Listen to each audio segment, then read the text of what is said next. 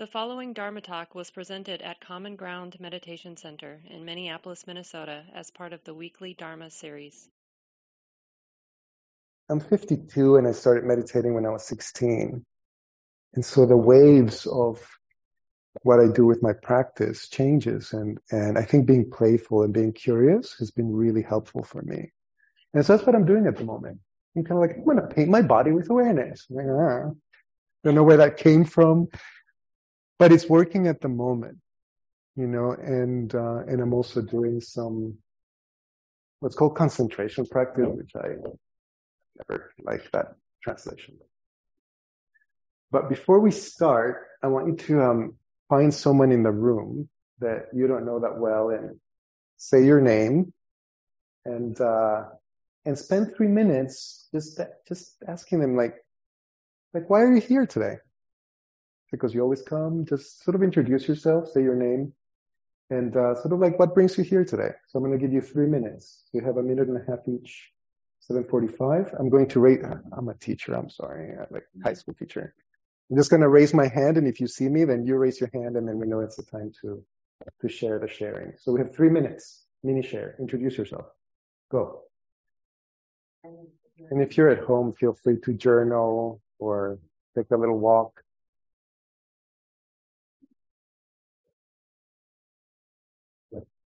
So I hope, you know, if you see this person you didn't know before, uh, when you come in, as we say community, say hello. And if you forget their name, just ask again. Okay. It's okay. They're the same. Ah, there you go. um, when Shelley, you know, they're like, oh, come and do Sunday, you know, and I'm only here for one weekend. So I'm giving the weekend to my family. I didn't want to. Like, no, I'll do the little Thursday. It's great. Um, does anybody know the title of this talk? Was it given title? I'm kind of glad because I, I sent this weird title. And I don't know if it was ever put on that thing. Um, no, well, you know, I, again, usually when I talk are things that I'm currently working with because one of my titles is art teacher, but at the depth of my core, I don't think that art can be taught. You know, philosophically, like I can teach a, a technique, like this is what you do with clay. I, but art, you know, it's a big word, right? So the Dharma, the same thing, like Dharma teacher. I'm like, eh, I don't, you know, like. Eh. Um, so I, I I see myself as a Dharma sharer. Or, you know, and, and I, I usually explain it like when you've seen a really good movie. Like I saw Tar on the way over here. I'm like, oh my God, Kate Blanchett, girl, that performance, you know? I'm like, I'm recommending to you Tar as a performance. Okay. And I think the Dharma can be like that as you as you practice and you get benefit from it. There's something much more alive to talk about something that you're being experienced or you're curious about as as opposed to being like a catechism teacher, you know, where you are explaining. And there's nothing wrong with that, actually. Sometimes that's exactly what needs to be heard is some of the, the background, and I'm not.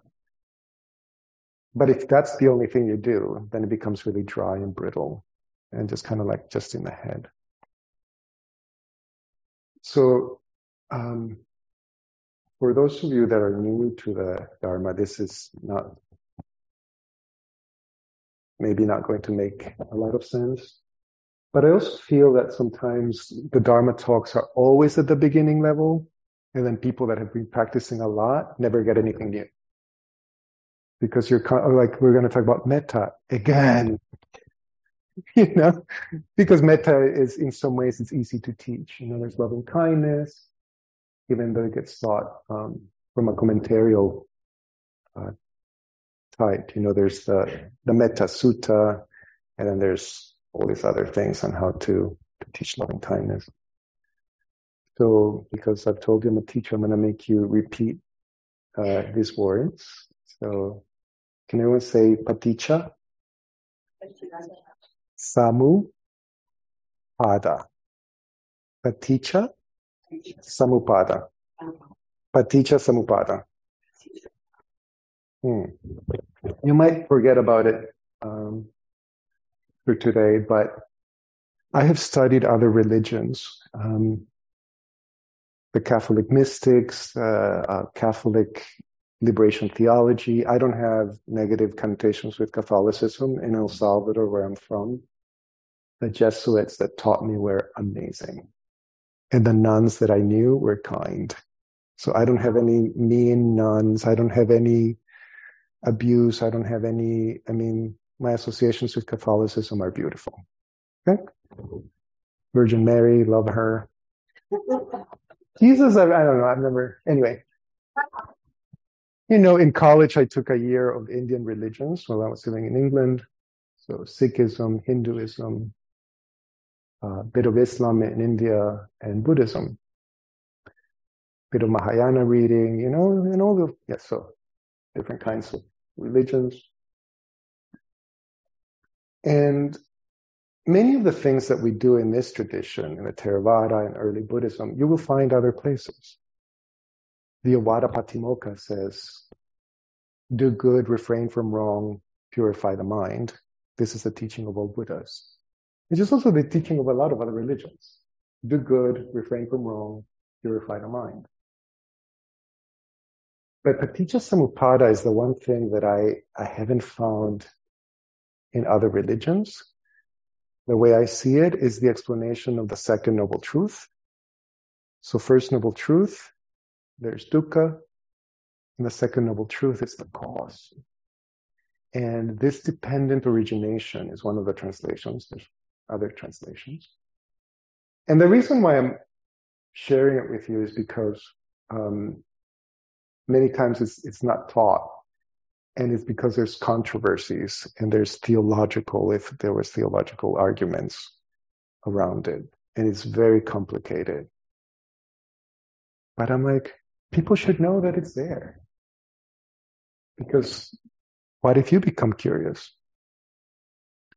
In the scriptures, it's twelve links of when the meeting of the senses and the object, when there's this meeting, there's a chain reaction that will happen to how suffering happens, right? So one of the controversies is that um, dependent origination happens in three lifetimes. So it's your past life, your current life, and your next life. So that already will, with people that have a European um, based culture, do I have to believe in a past life in order to get Paticcasamuppada? Already you begin in, the, you, you can go into this whole thing. So I've read whole books on the debate of it is three lifetimes. And these authors will say Paticcasamuppada is about three lifetimes, period. And this is the evidence. Which is interesting because if you look at the scriptures, sometimes Paticcasamuppada doesn't even have twelve links. It has nine. You know, or you look at the way Tibetans will explain it. But this Paticcasamuppada also talks about avijja in a way that is very interesting. It's ignorance. And it could be the primordial ignorance. Again, in, in mystic Christianity, the original sin would be not that you're bad. First of all, sin is uh, comes from the Greek, which is just missing the mark from archery. So when you sin, it's like, oops, didn't hit, it hit somewhere else. And when you repent, it just it, it just meant you turn around, right?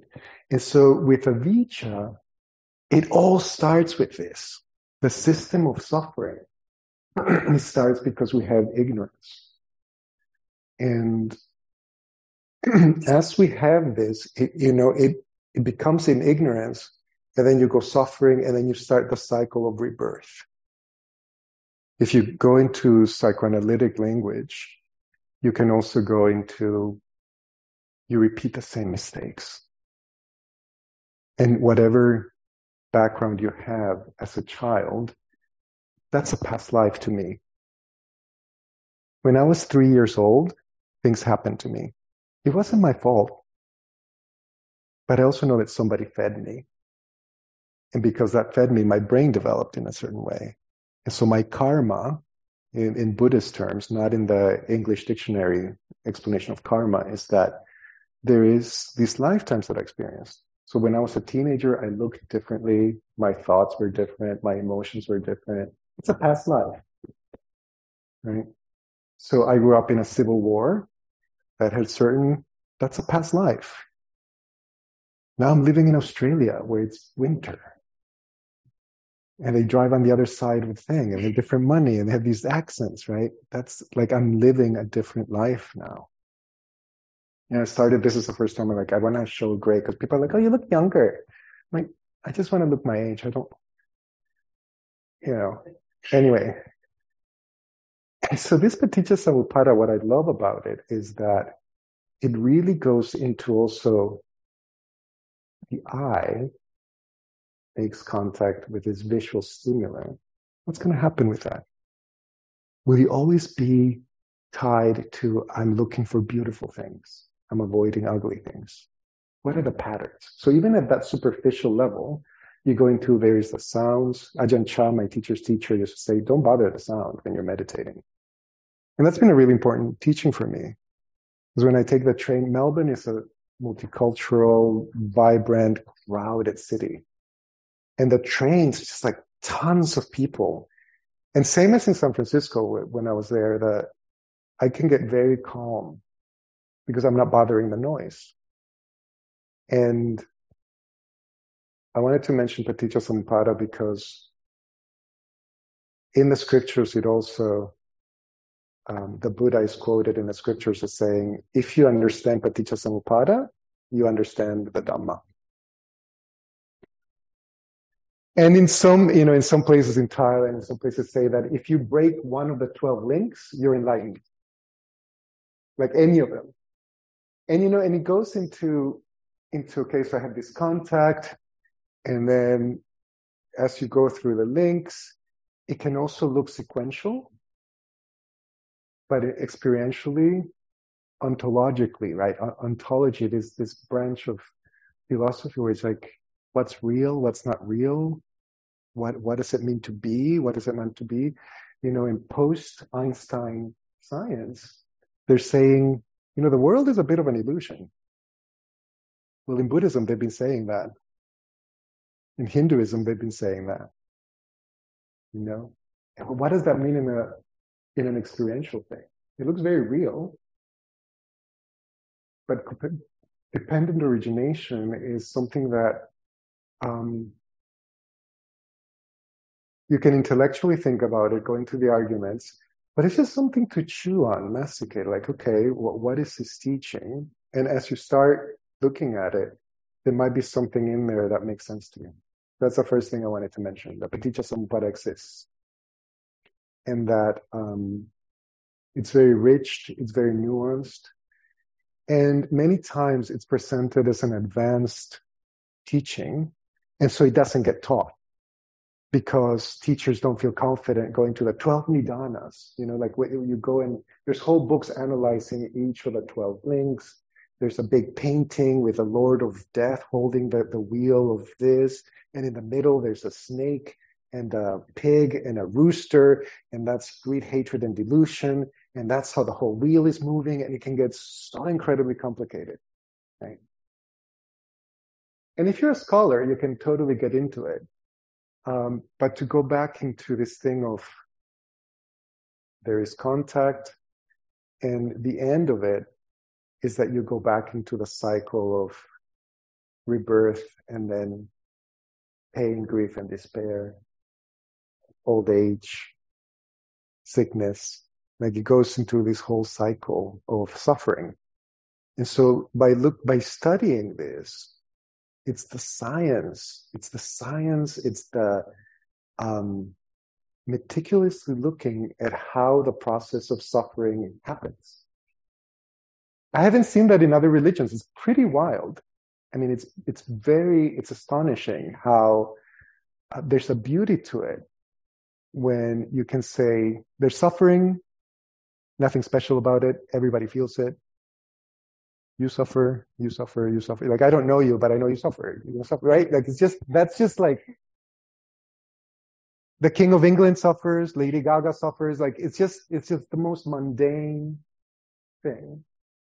And then there's death, which is also the most mundane thing. But I was telling someone that we got this financial planner as a package for, you know, my husband's job, and like, okay, free financial planner. And he kept talking about, heaven forbid something were to happen. Are you ready? To... And I'm like, what is this heaven that is forbidding things? I'm like, are you talking about death? And so for the second meeting, I said, can you please use the word death? And he said, he kind of chuckles and he goes, you know, ninety-nine point nine nine percent of my clients do not want to hear the word death. And I was like, oh, I'm the zero point zero one percent. And this is the one thing that we share. Like, it's concrete. It's not something that heaven will forbid. Heaven forbid something were to happen. Like, what?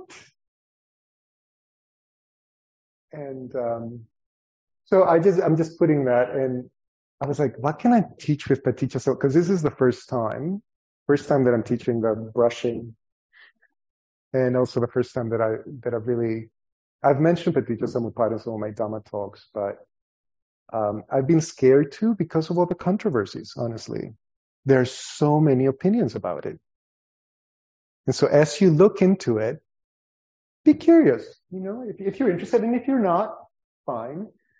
But I think that um, it's a teaching that um, that's beautiful, okay? Because the third noble truth is, hey, there's an end of suffering. Okay, what does that mean? You know, the coolness of Niroda. And then the fourth one is the Noble Eightfold Path. So it's presented in Ayurvedic medicine terms. You know, there's the sickness, there's the cause, the prognosis, and then the, the treatment. Um, and so the second thing I want to talk about, by the way, the title I gave Shelley, hmm, that, you know, I want to talk about these complex things that people don't talk about. How about if I call it the simple complexity and the complex simplicity of Dharma practice? She was like, what? Like, yeah, it could mean anything. But as you as you move into spiritual practice, it can either be a labyrinth where you keep moving, or it feels like a maze where you're feeling, right? And so the, the hope is that you keep moving and moving around without finding that, because spiritual practice has those things that it's so simple. Make someone be kind. But I led a whole evening on pulling apart kindness. Not simple. What what is that? Is it Minnesota nice? Is it, you know, what? How can you be kind if you've never been shown kindness? Right? Can you? And maybe you can. Like, is it just what you can, you know, is like, to me, for example, one of the most interesting ways of looking at kindness is that if you follow the five precepts, like, that's a definition of kindness. You're not murdering, you're not stealing, you're not using your verbal stuff, you know, you're not ingesting things that will toxify your body, you're not using your sexual energy to hurt yourself or others. If you were to follow that, you'll be quite kind. Without having to be like, I'm sorry, here's some meat. You know what I mean? Like, here's some cookies. I've been giving gifts with, with one guy, one of the works, people at work, and presented this gift, and it was weird, right? So, like, gift giving, dana is like, give it at the right time to the right person, you know, with the right intention. So how do you do that? And um, so I wanted to say that as you move, whether you've been practicing fifteen years or fifteen days, to keep it simple and to know that it's complex. How do we do that? Right? Like, I've been counting my steps now for about five years, because that's what I've been doing for five years. I walk around and I count to eight. And I count to seven, I count to six, and I'm constantly doing things where I'm practicing throughout the day, so that when I sit, silence or non-thinking is not something that I'm expecting to happen just like that. like I think that's one of the dangers of instant meditation or presenting meditation as one more thing you have to do, or meditation as the thing that will cure your anxiety and blah, blah, blah, blah, blah, is that you have your world, your stress, and then you're supposed to sit. It's hard. It's not pleasant. You know what I mean? Like meditation can be really hard if if your if your life is like, ah. But if you're training throughout, then um, you can experience calm. How many of you know the word jhana? Can you raise your hand? One, two, three. Okay. So, oh. No, jhana became chan in Chinese, and it became zen in Japanese. So actually the, the root word of zen is jhana. And it's the explanation of the eighth part of the Noble Eightfold Path of Sama Samadhi. Controversial.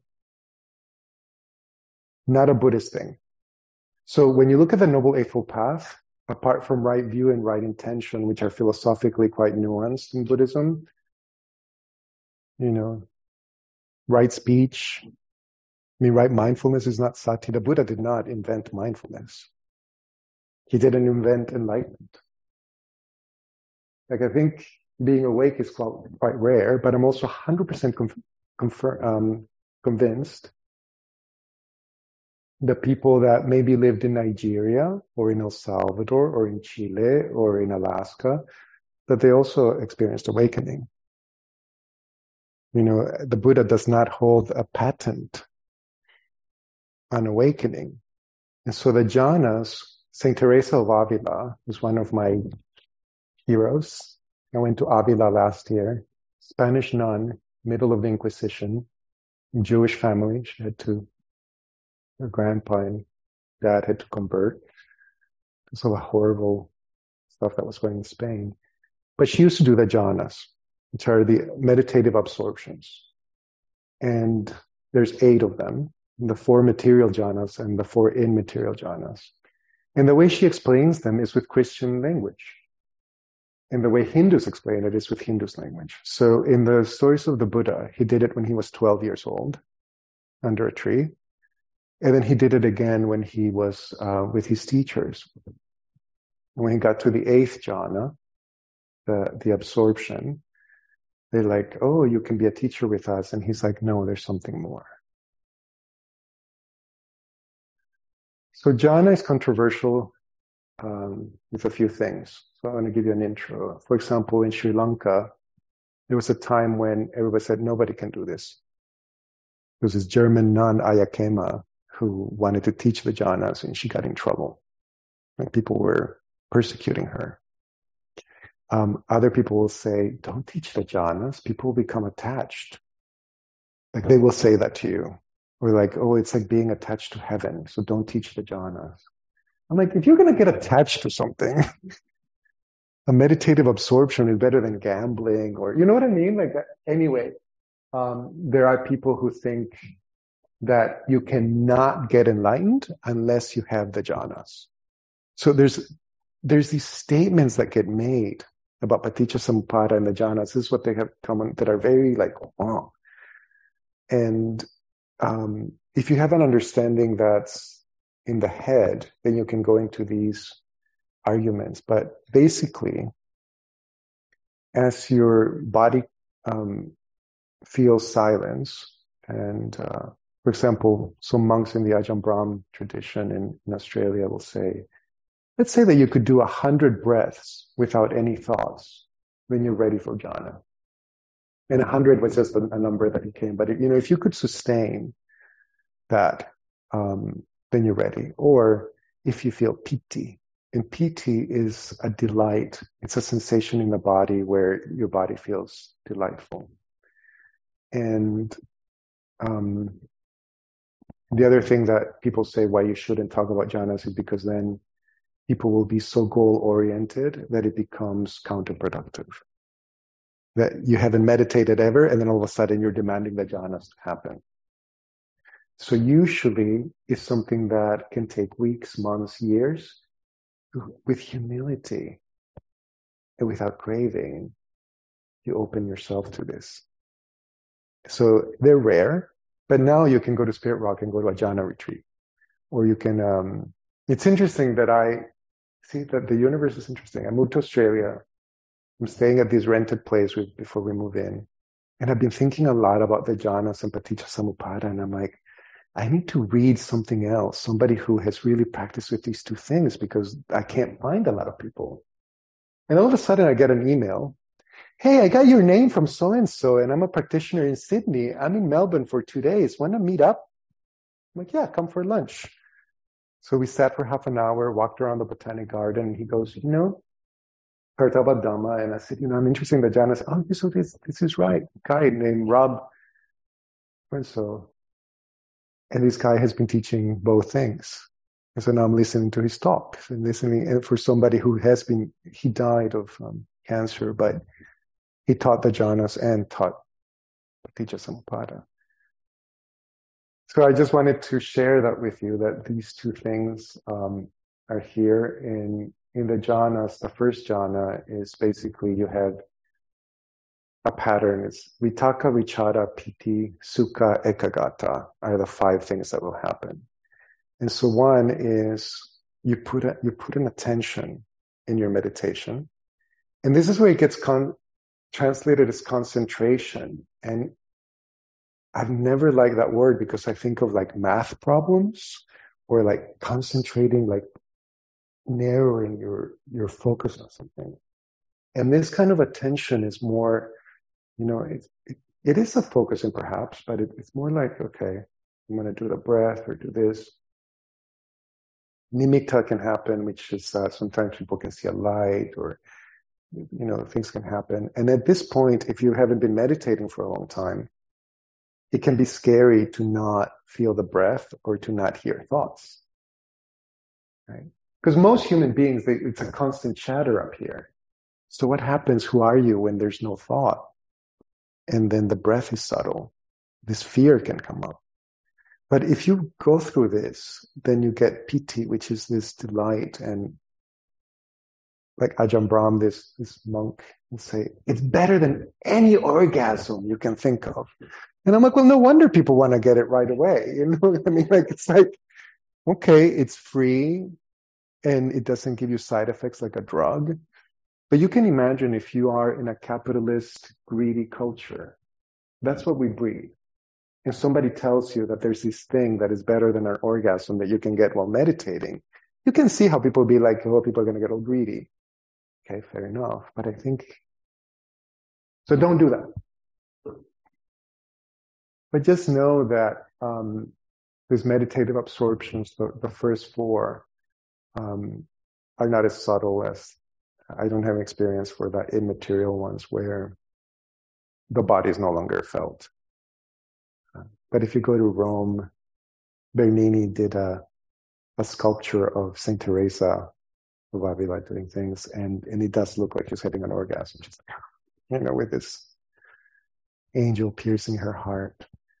Because it can be a very strong um, energy. And that piti, you've heard of the Shakers and the Quakers? You know, the guy with the Quaker oats? They used to quake and shake, you know, Holy Spirit. And that would be, you know, it, it's energy in the body. But if you channel that a little bit more, you can, can feel delight. So it's eight fifteen. Talk to the person you met today and see if you have any questions or disagreements or things that I've said. So three minutes. What's coming up for you with all this stuff that I'm just basically have given you bullet points and big teachings? What's kind of alive for you? I'm like, you can say I was totally bored, right? Or you can say, oh, I'm curious about this. So let's do three minutes of uh, what are you getting out of this, or what are your reactions? Or any questions that are coming up for you. Yeah.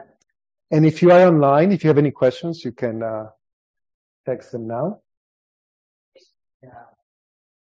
Okay, um, so for this part, is there something that you heard somebody say to you? So from your partner, that you think might be good for the whole group to hear? So I'm asking, if you heard a comment or a question or a reflection, and it, it's okay if there isn't, but I'm just wondering, um, go ahead. Um, what did you hear? That might be interesting for all of us to ponder on. Hello. Hi. Um, the person really gentle, she made one, and I think from the person that I talked to, it was curiosity, more knowledge. How to spell curiosity. Mm-hmm. How to spell I mean, right? Paticcasamuppada. Right. How to look up and get perspective and viewpoints. Perspectives and viewpoints. Oh, I'm repeating right. Because they can't hear you apparently. Oh, okay. okay. In the jhanas. Okay. More knowledge. More knowledge. Yeah. To information to try to. Yeah, have more exposure. Okay, thank you. And, you know, I remember I was on a bus and I'm thinking, oh, what, how would you explain paticca? How do you make people... And I thought of Patty doing the cha-cha. And I was like, paticca, doing cha-cha with Sam. Paticca, Sam, and I don't know what pada was. It's like eating pad thai. But I'm like, you know, because when you look it up, but it actually, if you Google dependent origination, you will get um, the stuff and... You know, maybe Common Ground could do a study group because I'm telling you the opinions. Um, yeah. Anyone else heard something that might be interesting? We've got ten minutes, seven minutes. Yeah. Since um, you know, I heard that um, came from the Christian religion, and mm-hmm. someone came from the Christian religion. Mm-hmm. Yeah. Well, I said he came from here, so he had a son-in-law that is, came from a Buddhist tradition. Mm-hmm. And there was something about his character, you know, like calmness. Um, so, um, and I just know as a practice, you know, you change, you soften up a little bit. Yeah. And that, um, you know, that the, uh, that the practice shows up. You know. Mm-hmm. Noticing how the, the, the practice can soften how someone lives in the world, how it changes you, kind of thing. Is that okay? Um, any questions, just from anybody? Not what you heard, but is there anything that you would like clarification on mm-hmm. from online? Mm-hmm. Someone saying the that they're from New England and the Shakers are shaking Quakers. Not sure what our Quakers are. So Quakers didn't quake. Okay. Um, I mean, it's interesting. Like, you know, I remember seeing the Hare Krishnas going into this kind of like, you know, where where the body's doing that. And and I mentioned the the mudras, the hand postures, because my body was just having so much energy, and all of a sudden, my hands went into this thing, and I would look, and it would be like these traditional mudras that already exist. This is before now. You can get mudra cards. You can get mudra books. You can get. But, you know, sometimes I would open my eye and I would be like, oh, interesting. You know, like they, they would be start doing this because the energy would leave my fingers. So it's interesting how, um, you know, truth is truth. It's not Christian or Buddhist or whatever. There's wrong views. The first scripture of the long discourses is really fun because it's it's got a list of wrong views. Um, my favorite wrong view is when there's a God who creates universes. And then the beings in the universe worship the God, and then the God thinks that he's permanent. And that's the wrong view. You know, I'm like, listen to that. Because um, India has this expansive thinking in their scriptures. Like, there's a painting that I have of Vishnu, God Vishnu sleeping. And out of every pore, a universe is being created. You know? It's just like, in all these worlds and all these beings, it's like, where eon is defined as a long time, and it's when a bird is a piece of silk in its beak, and once in a hundred years, it goes, and it goes like this on Mount Everest. So an eon is how long it takes for Mount Everest to be at sea level, being worn down with a piece of silk from a bird once every hundred years. Right? I mean, it's like, whoa! I mean, I just love that kind of thinking, and, and it is kind of post-Einstein, um, little scientists go crazy when very casually religious types will say, yeah, it's, you know, it's like, this kind of physics, you know, just casually, but but it is interesting how um, it's matching up. So to finish up, I just want to say um, that to encourage somebody in a spiritual path is not easy, because people, you know, in a group, people need different things. So one of the teachings that I used to love is like sometimes you have to go left, right? But what if I'm giving you the directions and I'm behind you? That changes. But then what if you're in a different kind of road? What if you're in Australia? You know, to go left or right has different things when you're driving. And so it's the context. So when you're in a group, um, sometimes the teaching is, you're taking it too easy. You need to put energy. You need to commit.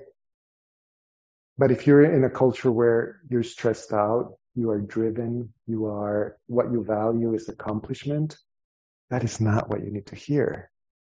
That's what the Thai monks in Ajahn Chah in northern Thailand, they're so relaxed. They needed to hear that.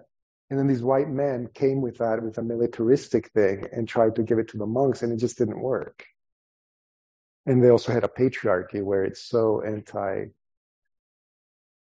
non-male, basically, right? So the translation, but keeping it simple in the sense of how are you going to give this curiosity? Curiosity is lovely because it gives you energy, and it's not one more thing you have to do.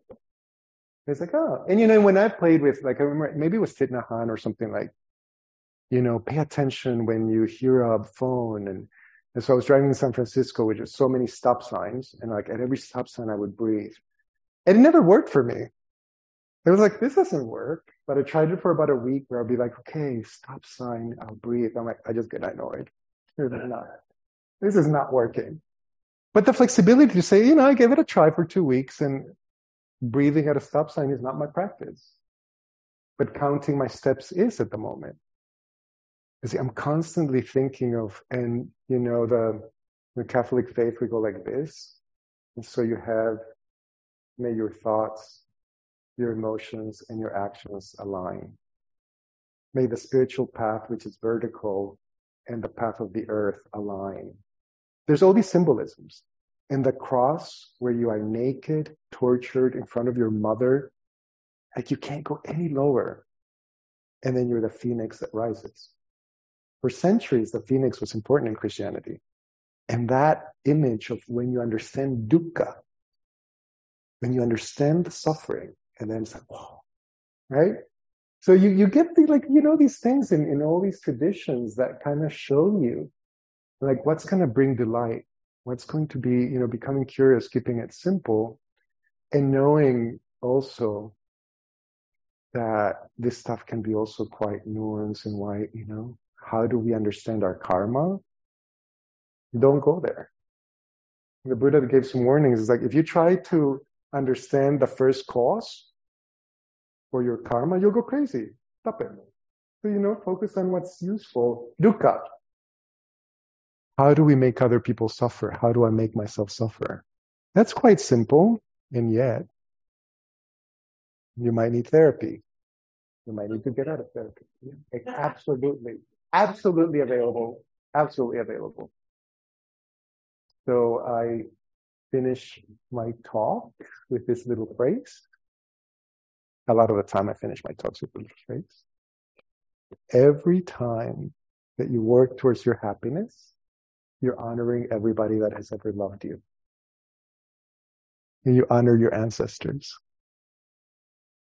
The people that have loved you, they want you to be happy. Yeah. And so as you work towards your happiness, it helps the world because happy people are not mean.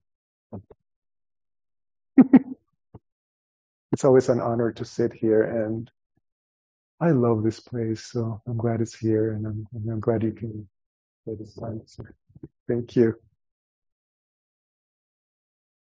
This talk, like all programs at Common Ground, is offered freely in the spirit of generosity. To learn more about Common Ground and its programs, or if you would like to donate, please visit our website, w w w dot common ground meditation dot org. Thank you for listening. To learn how you can support the teachers and Dharma Seed, please visit dharmaseed.org slash donate.